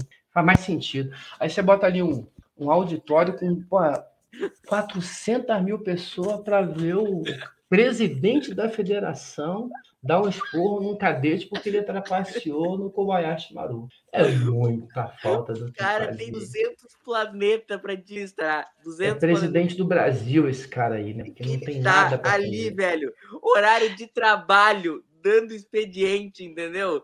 Acusando e mais. É. Vocês vão ver toda uma mesa diretora ali, muito paciente, entendeu? Analisando, fazendo assim com a cabeça. Surreal, surreal, não, surreal. Vocês têm alguma Não, e assim, e, e, e, e, se a gente for pegar o filme, a gente for a gente vai ficar aqui horas, porque toda hora vai ter um né, um, um, um, uma bobagemzinha, uma coisinha ali, uma, um troço e tal. E quando você começa a prestar muita atenção nessas coisas, você vê que o filme, não esse, né, mas um qualquer filme, ele não é, não, não, é, não é tão bom assim. De novo, tem um carinho pelo filme, um carinho que é muito do coração, mas ele não para muito em pé, não. Vocês lembram? E acho que tem um carinho, assim, a escalação de elenco é boa, os valores de produção são bons. É... Querem, acho que essa querem... parte do. Fala, Murilo. Não, só quero vocês querem comentar alguma outra cena que vocês lembram, assim, que acontece, esses troços que fazem o menor sentido, que eu não tô lembrando de mais nenhuma, assim, essa, tipo, ah, uma grande... oficial, assim, depois de ser explorado. É uma grande coincidência, né, é o que ser jogado no mesmo planeta ah, sim, do, do Scott, né, né? Por quê? Ah, pra, sim, e essa a gente comentou, mas lembrei de outra. O Spock é um criminoso de guerra, quase, né? Não, mas é... ele pegar o cara some daqui. Porra. Então, para mim, para mim, eu acho que eu fico é a cena que eu mais fico pé da vida que eles não não seguiram o Spock foi nisso, sabe? Porque gente, tudo bem, ele ficou bravo, ele se descontrolou, mas né, depois que o que o que acalmou todo o negócio, tipo, ah, coloca o Kirk lá no, na prisão da nave. Não, vai jogar num planeta frio, sem é. comida, não, é, sem nada, sem ter morrido, entendeu? Exato, não, é. então. Não, e assim, ó, tudo bem, tu quer, tu quer levar o que o Kirk fez ao pé da letra. Motim. O Kirk fez motim. Cana pro cara. Vai pra prisão da Enterprise. Tudo bem. Foi muito grosso. Mas não. Não. Nós vamos botar o cara desmaiado, desmaiado. Nem conversamos com ele. Vamos botar ele desmaiado, sem decisão monocrática, botar na navezinha e largar o vagabundo lá. Não, acho que assim, a decisão é monocrática porque o capitão é, é, é o rei lá. Mas, cara por ali já dava uma coisa falar que você tá maluco, você, eu tô te colocando, não precisava do Kirk lá depois tomar aquela porradaria lá, ser espancado pelo Spock. Ali já tá, cara, você tá fora de si. Você vai pegar um cara e lançar no, no espaço é doido, entendeu? Já, ali e ele já... é avisado, né? Você quebrou tal regulamento e basicamente ele é dane-se, é. né? Mas aí é aquela coincidência, você tem que lançar o Kirk lá, tirar o cara fora da nave, para ele bater aquele papo alto astral com o Spock Prime, encontrar o Scott, fazer todo aquele aquele reme e tal. E para você, então assim, não tem, não tem, não tem muito para onde correr. É, é, é, preguiça de escrever um, um roteiro que faça sentido, não tem jeito. E eu, eu acho que isso vai de uma coisa que a gente discutir é que primeiro. Ah, Murilo, só uma coisa que a mim não incomoda, tá? Mas eu sei que tem gente que incomoda. Para mim não incomoda em nada, que é a, a engenharia com cara de cervejaria, né? Na época foi. Na época foi a Budweiser, acho que patrocinou o filme e aquilo ali foi gravado, acho que foi lá, se não estou enganado. E tem gente que se incomoda com aquilo, Sim. aí como tem gente que se incomoda, acho que vai no registro. Né? Não, não me incomoda, incomoda, muito mais quando você entra na nave auxiliar e tem um plastiquinho para você passar uma, tipo, uma cortininha de plástico transparente que o cara faz assim e passa pela cortina. Não me incomoda, me incomoda uma específica, que é a cena em que o Kirk e o Spock são, Scott são rendidos na nave preso, que tem um troço, uns silos, assim, que não faz o menor sentido aquilo no meio da nave. Aquilo ali me incomoda um pouco. Assim, o que, que tem ali? Óleo. As outras tá tudo bem, mas aquela ali não, pra mim não bate. Não, a, na, a narada, ela não faz sentido, porque assim. É, é, é uma baratona. Não, é, não, por dentro é feito para você tropeçar. É alto, baixo, buraco, vão. Assim, se você. Assim, Foi desenvolvido pelos sábios de Vulcano. É, o, me, o mesmo cara que desenvolveu, que falou que se no terremoto você tem que correr para uma caverna, foi o cara que desenhou aquilo ali. Porque é buraco, é, é plataforma de um lado para o outro e tal. Eu falei, gente, ah, não faz sentido, né? Mas, foi pô, o cara que fez o regulamento da academia, entendeu? O cadete fez alguma merda, reunai-vos com o presidente da federação e todo mundo. É, é tudo, tudo sábios de, de Vulcano. Enfim, folks, vamos então discutir uma, uma outra coisa que ele, o, Cartão, o Carlão pincelou, mas assim, Star Trek sempre é um produto de TV. Uh, então, mesmo os filmes de Star Trek, eles são filmes bem televisivos, sobretudo o, os filmes de TNG, por exemplo, que são, né, tipo, pega é um episódio maior. A Lúcia comentando tem alguma coisa boa no filme. Eu abri dizendo que é o meu filme favorito de Star Trek. Então, óbvio que tem coisas maravilhosas. Dizer, favorito não, mas top 3 com certeza é. Amo, amo, amo isso. Mas, né, Pois é, sábios de vulcano na caverna é duro. Um, então eu vou. Fale. Não, ah, eu esqueci o girinozinho do Spock também. Qual? Jellyfish? É, aquela navezinha girando assim. Ah, não tem problema. Cara, é muito, aquilo é muito Star Wars, cara. Star Wars é bom. Ah, eu acho que foi a nave que eu mais gostei do visual ali do um filme. negocinho girando assim com o dessa. rabinho, tipo, tipo, com a, com a, A com parte de dentro dela. Não, Lembra é, o mas- Idick ali, tem. Eu achei tem umas referências bem legais. aquilo Folks, ah, como eu tava falando, o Star Trek sempre foi um produto televisivo. Então, mesmo quando tinha cinema, era super cara de televisão, era umas coisas assim, uma vibe quase assim, telefilme. Aqui a gente tem o primeiro produto de Star Trek realmente fizer, cara, nós vamos fazer cinema, cinema, cinema, vamos fazer, e é um filme de ação. Se tiver que privilegiar a ação e se exploda os sentidos, vão fazer. Na verdade, o filme é isso, né? Então, como vocês enxergam esse? É um filme de ação, é um blockbuster, é filme de verão, é tiro, porrada e bomba, loucuragem, entendeu? O, como é que vocês veem isso? Para um público jovem funciona melhor para atrair público, mas né, os arautos do cânone não ficaram muito satisfeitos em ver Star Trek sendo usada dessa forma mais conceitual, dessa forma mais filme de ação, filme de verão, filme telequente. Assim, é um filme telequente total, né? Perdão, não chamei ninguém pra isso. A gente é educado, pô, vamos queimar essa bola. Então, assim, aí eu acho que é a cada escolha uma renúncia. Eu acho que funciona, tá? E, e- e acho que de 10, 12 anos, 13 né, passados desse filme, eu acho que a gente está vivendo hoje uma, uma, uma época de, de, de renovação da franquia, com várias coisas acontecendo, é, por conta de Star Trek 2009, com seus erros e seus acertos, e assim, erros para nós, para outras pessoas, outras pessoas podem com certeza ter gostado do filme, não se sentiram tão é, é, é, enganadas, outras, outras pessoas podem ter gostado do filme, apreciado o filme é, dentro daquilo que, que ele se propôs. E o filme se propôs a ser um filme de ação. O filme se propôs a ser um filme de aventura, que eu acho que funciona melhor é, no cinema ah, do que a, a proposta. a- um filme que, por exemplo, a gente já conversou, Murilo, é, que eu acho sensacional é o Star Trek The Motion Picture, que é um filme que as pessoas não gostam. Eu adoro aquele filme, mas é um filme lento. Mesmo para o padrão da época, é um filme lento. para o cinema, né, e naquela época a gente já, a gente já tinha Star Wars, né, é, acho dois anos antes de, de Star Trek Motion Picture, a gente já tinha uma, é, uma, uma nova linguagem estabelecida em termos de velocidade de cinema. Então, um, eu acho que a, a, história dos personagens que a gente quer ver em, em, Star Trek, a gente vai ver nas séries. Então é ali que a gente vai ver isso. Então é ali que a gente tem que cobrar, ali que a gente tem que esperar. Eu acho que hoje a gente tem uma série de, de produtos, a gente tem Car, Discovery, é, Lower Decks, Prodigy, Strange New Worlds, você tem um sabor para cada tipo de fã e, então você é ali que você vai procurar talvez encontrar desenvolvimento de personagens, outras histórias um pouco mais mais contadas. Eu acho que jornada, é, eu acho que como como cinema e aí como como entretenimento, como chave para trazer um público e chamar a atenção da franquia para esses elementos que permitiram essa nova fase, eu acho que 2009, com todos os problemas, ele funcionou para isso. Então, ele tem seu mérito. Tá? A gente, é, o fã de jornada, ele é muito crítico, ele é muito chato, ele é muito cria, a gente fica procurando pelo em ovo, faz parte, acho, da nossa natureza, mas separando aquilo que eu entendo como que eu, eu chamaria de, de defeitos do filme, para da proposta que é não ser um, novo Cidadão Kane, mas um filme que de entretenimento que é, mostre o potencial, mostrasse o, o, potencial financeiro da franquia e que pudesse a, a, se mostrar um bom entretenimento, acho que o filme funcionou. Então, acho que nesse ponto ele foi uma escolha acertada, é, independente do, da, daquilo que a gente encontre, ache como, como falha ou, ou coisas que a gente acha que poderiam ser melhor escritas ali. Uh, Ana, e quanto esse lance de humilhação para ti passa pela escolha do J.J. Abrams para a direção? Ele tinha passado o nível 13, ele vai ser escolha.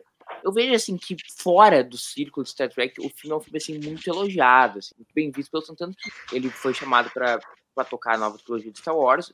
Acredito eu muito pelo trabalho dele na Kelvin, porque tem trabalhos muito, uh, fora, etc. O Delfim que pode me corrigir nos comentários que muito mais de cinema do que. E como tu enxerga o trabalho dele, como tu enxerga a, a escolha dele para tocar? É, eu acho que ele optou, né, obviamente, por fazer aquilo que ele mais era familiar, né, na questão da ação.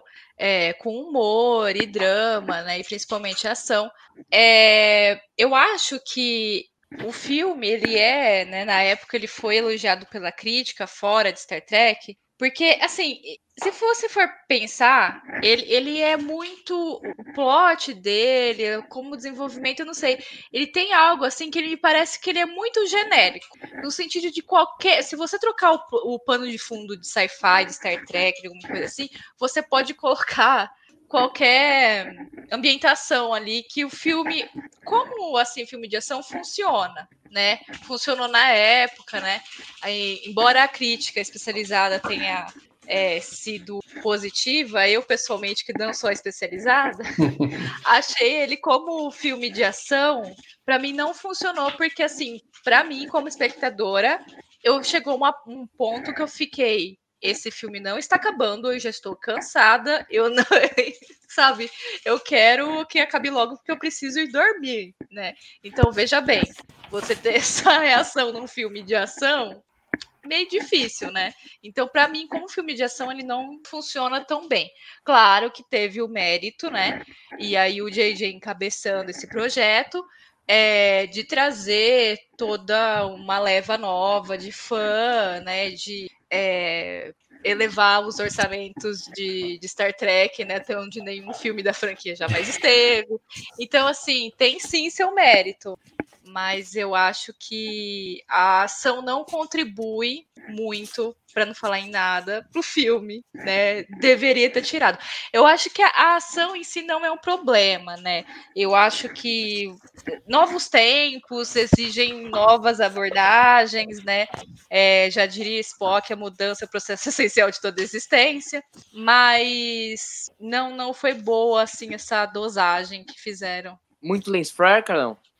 É, muito lens flare. É engraçado que o lens flare é, é, é, o, é o terror de todo fotógrafo que o J.J. Abrams ficava produzindo isso é, digitalmente. É muita fixação. Mas todo, todo diretor, e eu, não, eu não, não sei se eu posso dizer que Abrams é um grande diretor, mas eu diria que todo grande diretor tem a sua, tem a sua mania, né? Talvez ele quisesse fazer isso, não incomoda não, é, mas é o, o, rei do lens flare, né? Ficou, virou uma marca, mas depois, né, eu acho que ele foi reduzido isso e se eu salvo engano, eu acho que ele não dirigiu Into the Darkness, dirigiu acho é. que... Não, isso ele dirige, ele não dirige é? Beyond.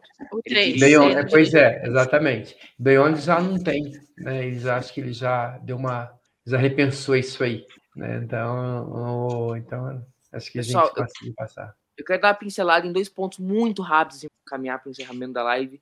O primeiro um ponto que eu não posso terminar a live sem fazer uma adoração à trilha de Michael Giacchino. Muito boa. Mim, ela é lindíssima do boa. começo ao fim, sobretudo no tema. O tema é coisa de Oscar para mim.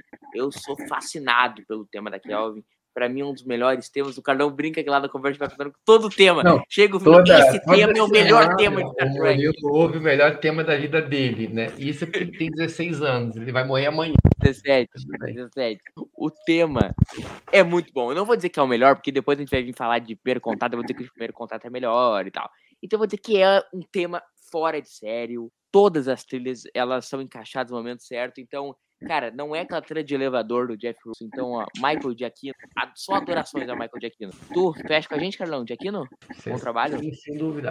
É uma trilha que, que eu, eu acho que ela tem muito a ver com o filme, mas é uma trilha que a gente consegue até ouvir fora do filme também. É, ela é bem, bem bacana, acho que ela abre.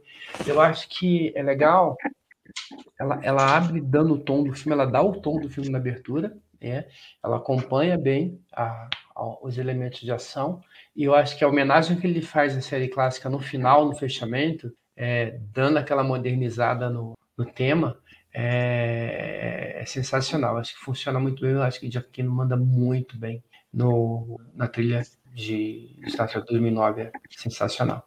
Ana, e como tu enxerga a, o refit da Enterprise, assim, a nossa lojinha da Apple, que eu adoro, eu acho bonito a Enterprise, é lindíssimo. O que tu acha da Enterprise, Calvinha? Então, uh, quando sei lá, uns sete anos atrás que eu acho que vi o filme pela primeira vez, né? Eu achei bem bonito. Eu falei assim, nossa, que coisa clean, né? Que, porque assim, eu estava acostumada com a série clássica, né? Acho que, eu, acho que eu fui da série clássica, vi os filmes e daí vi a, a da Timeline Kelly. E aí, assim, nossa, que bonita, né? Coisa clean. A parte de fora, ok, dá para se perceber que é Enterprise, né? Mas, gente, hoje, eu não sei se é porque eu tô ficando velha, há muito tempo no computador.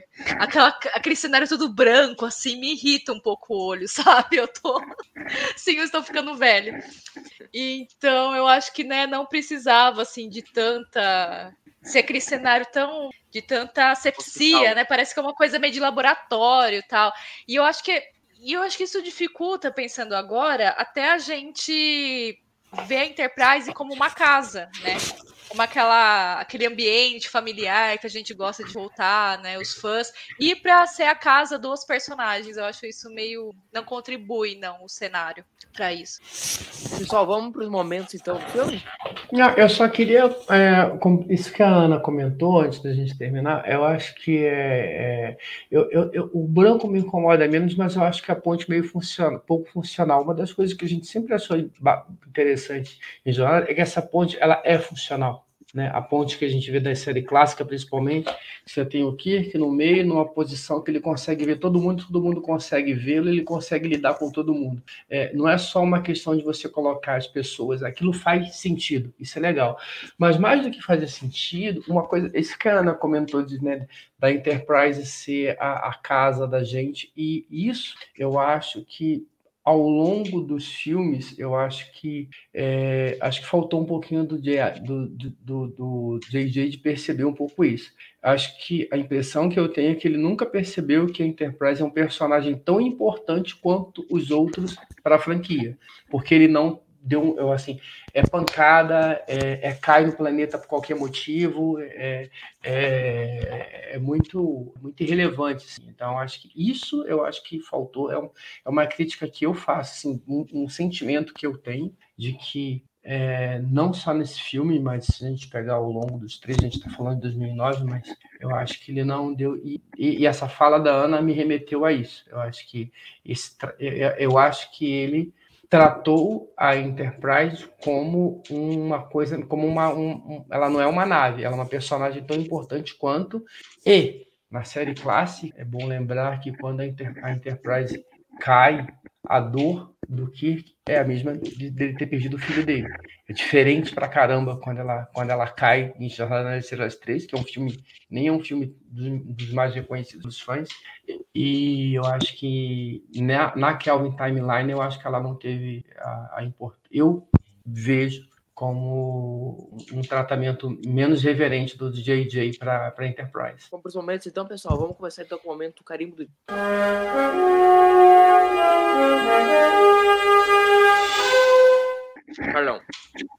Fala aí qual que é, para eu saber. Ana, momento carimbo do dia. Nossa, complicado, hein? Complicado. Assim, eu nem sei se, se pode ser considerado do Dini, porque eu vou pegar assim, eu vou forçar muita amizade.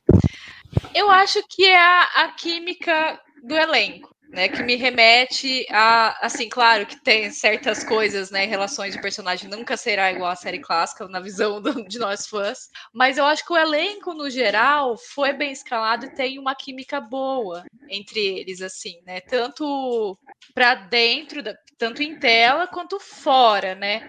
É, eu vi muita, eu acho que parte do meu que eu tinha que a série é, Timeline Kelvin era ok, né? Esse filme era ok, porque eu vi muito, muito muita entrevista do, do Quinto com o Pine e eles tinham uma, eles têm uma dinâmica muito boa.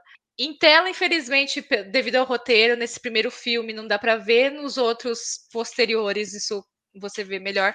Então eu, eu vou assim fazer um carimbo do Disney bem forçadinho, falando que tem, a gente vê essa química ali dos personagens, de certo modo, assim como a gente vê na série Clara. Eu vou forçar uma barra com a Ana, que é Kirk e McCoy. Eu acho uma relação muito legal. Eu acho muito legal que eles uma. Que na Private, tudo entende que o Kirk e o McCoy se conhecem antes já. E aqui eles se conhecem na academia. Eu acho uma coisa bem legal. Esse é o meu carimbo. forçadinho de barra. E o teu Carlão? Discurso do Spock no final do filme. Essas são as viagens da Star Enterprise. Contínuas missões audaciosamente onde jamais esteve. Isso aí dito pela voz do Nimoy no final do episódio. Isso aí é carimbo do Gene, sim. Várias vezes. Momento, cérebro de Spock.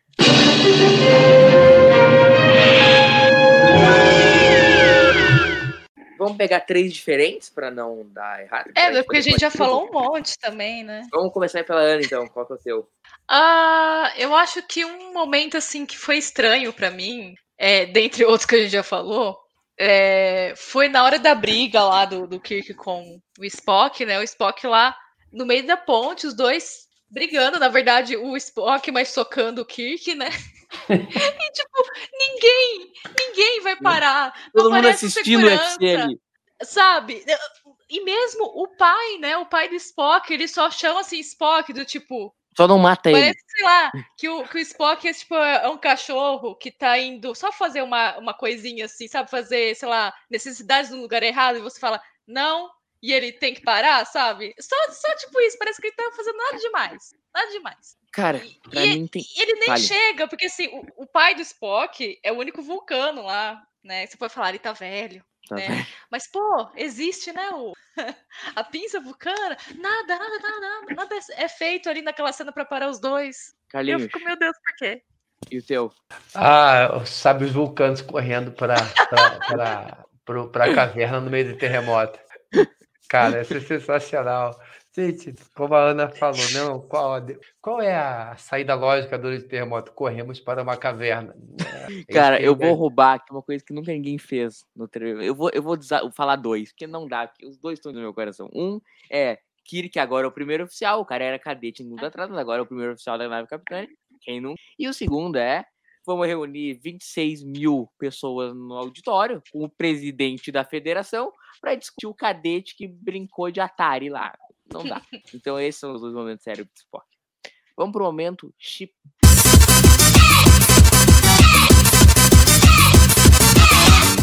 Carlão, teu momento tipo de emoção. Eu gosto do. Apesar de ser meio, meio piegas, talvez, mas eu gosto da, da cena do nascimento do Kirk barra é, sacrifício do, do George Kirk para a tripulação da Kelvin e a esposa e o filho se salvarem. Eu acho isso bonito, ainda mais coincidentemente, né, fal, é, falando sobre esse filme logo depois do Dia dos Pais é, a gente tem um, pelo menos tem uma emoção para mim um pouco, um pouco bacana, eu acho. É uma cena que eu gosto. É uma, é uma- assim, esse filme quando eu revisito eu tenho algumas, algumas sensações conflitantes, mas essa é uma cena que gradativamente ela, ela vem ganhando emoção para mim, talvez o fato de, de ser pai pela segunda vez e tal, eu acho que isso é bem legal. E a música, eu acho que aí, além da, da questão do nascimento e tudo, eu, aí eu acho que tem, a gente mete o pau no roteiro, na direção, mas eu acho que a mudança do tom da música, porque a música ela sai daquela coisa da, da música de ação e entra uma música é, com Ela outro ritmo, bem, né, tal. Eu acho que tem toda um, uma, uma, uma questão cênica ali que faz dessa cena para mim uma cena bem, bem emocionante. Eu, eu, eu, para mim é a melhor. Eu assino com o relator, a minha também é essa. E a tua, Ana, pra gente finalizar. Então, pra mim, ela não tem como ser outra, que é quando o Spock Prime aparece, né? A gente tem, é, a gente sabe, né, nos bastidores, né, que, que foi a, a, a volta do, do Nimoy, né, depois de tantos anos, né, afastado do personagem. E, e na tela ali vê o, o Spock Prime encontrando o Kirk, ainda que numa outra versão, né? Pra mim foi muito, foi muito boa essa cena, muito bonita. E eu não sei, eu tô em dúvida, hein, na verdade, entre todas as cenas envolvem Spock Prime. Pronto, meu, meu tipo de emoção é qualquer cena com o Spock Prime. Ou, ou a conversa ali dos dois Spocks, né? No finalzinho do É filme, acho bem. Então, então é isso aí, gente. Muito obrigado pela participação de vocês. Quero rapidinho, então, pescar as impressões finais de vocês, bem rapidinho mesmo, que o horário tá estourando aqui, o pessoal já quer ir dormir. Então, eu queria pegar as impressões finais de vocês e com uma frasezinha. Vocês querem mais aventuras de Kelvin? Começar pela Ana. Gostaria, gostaria sim. Eu acho que Esse vai, vai, pessoal Carlão, aqui- então. Vai, vai, Carlão. Desculpa, desculpa, foi mal. Não, não, Ana Rosa. Não, vai. não, não, agora vai, agora vai, Carlão. Não, começou, Carlão, pode ter esse problema. Não, perdão. Não, é, eu gostaria sim, eu tenho curiosidade para ver o, mais desse, do trabalho desse pessoal, porque eu acho que a escalação de elenco foi muito boa, né? E de repente o pessoal tem uma, eu acho que eu acho que o Beyond não foi um filme legal para, né? E, fica- e a gente sempre fica com a impressão do último filme. Então eu gostaria sim. E aproveitar esse tempo para agradecer esse povo que está com a gente aí até agora, esse tempo todo. Eu não ia citar ninguém porque tem bastante gente aqui, uns heróis e heroínas, né, com a gente aqui esse tempo todo. Mas o Thiago fez um comentário a respeito, né, de, de que ele- essa cena que até eu tinha comentado é, toca ele um pouco, até porque ele perdeu o pai dele. Eu também perdi meu pai, Thiago, já há bastante tempo, sei bem do que você está falando. É, deixar aqui meu abraço para você também, entendo o sentimento. Talvez a gente compartilhe um pouco do sentimento com isso, mas é, peço até perdão por não citar os outros, né, e as outras pessoas, as outras minhas que com a gente aqui, mas agradeço a, a companhia de todos vocês aqui com a gente essa noite. E tu, Ana, tuas finais se tu quer também, mas Kelvin? Sim, apesar de estar assim tão crítica, né? Eu, eu quero sim, eu tenho lembranças de que eu gostei do, do último filme que eu vi no cinema. Foi meu primeiro e o único até agora filme de Star Trek que eu consegui ver no cinema. É, então quero ter mais oportunidades de ir ao cinema assistir filmes de Star Trek. E, e assim, né, como o Carlão falou, o elenco ali é um elenco. Nossa, de Hollywood, né? Não tem né, Chris Pine, Zoe Saldanha, então pô, a gente precisa ver mais desse elenco, só que quero vê-los mais bem aproveitados, né? É, então eu acho que já temos aí alguns anos, né, de atos nisso, já dá tempo assim, né, de, de repensar certas coisas, né? Porque né, já, já evoluímos, aí o espírito do tempo já evoluiu, que bom, né? E, e arrumar essas arestas aí que ficaram é, soltas ou nem apareceram. É, no geral, o filme, assim, né? é, fora de tela, a gente sabe no contexto, foi muito importante, né? Ele tem seu mérito. E só que poderia ter sido muito mais aproveitado. Esse, assim, a, a ideia é boa, a execução nem tanto. Só, só pegar uma, uma, uma perguntinha final aí pro, pro Carlão. É, tu acha aí, é uma questão. Tu acha que vai ter eh, mais aventuras com a Kelvin? Tô achando que não. Tem uma história de um quarto filme rodando aí já há algum tempo, mas o assunto esfriou de novo.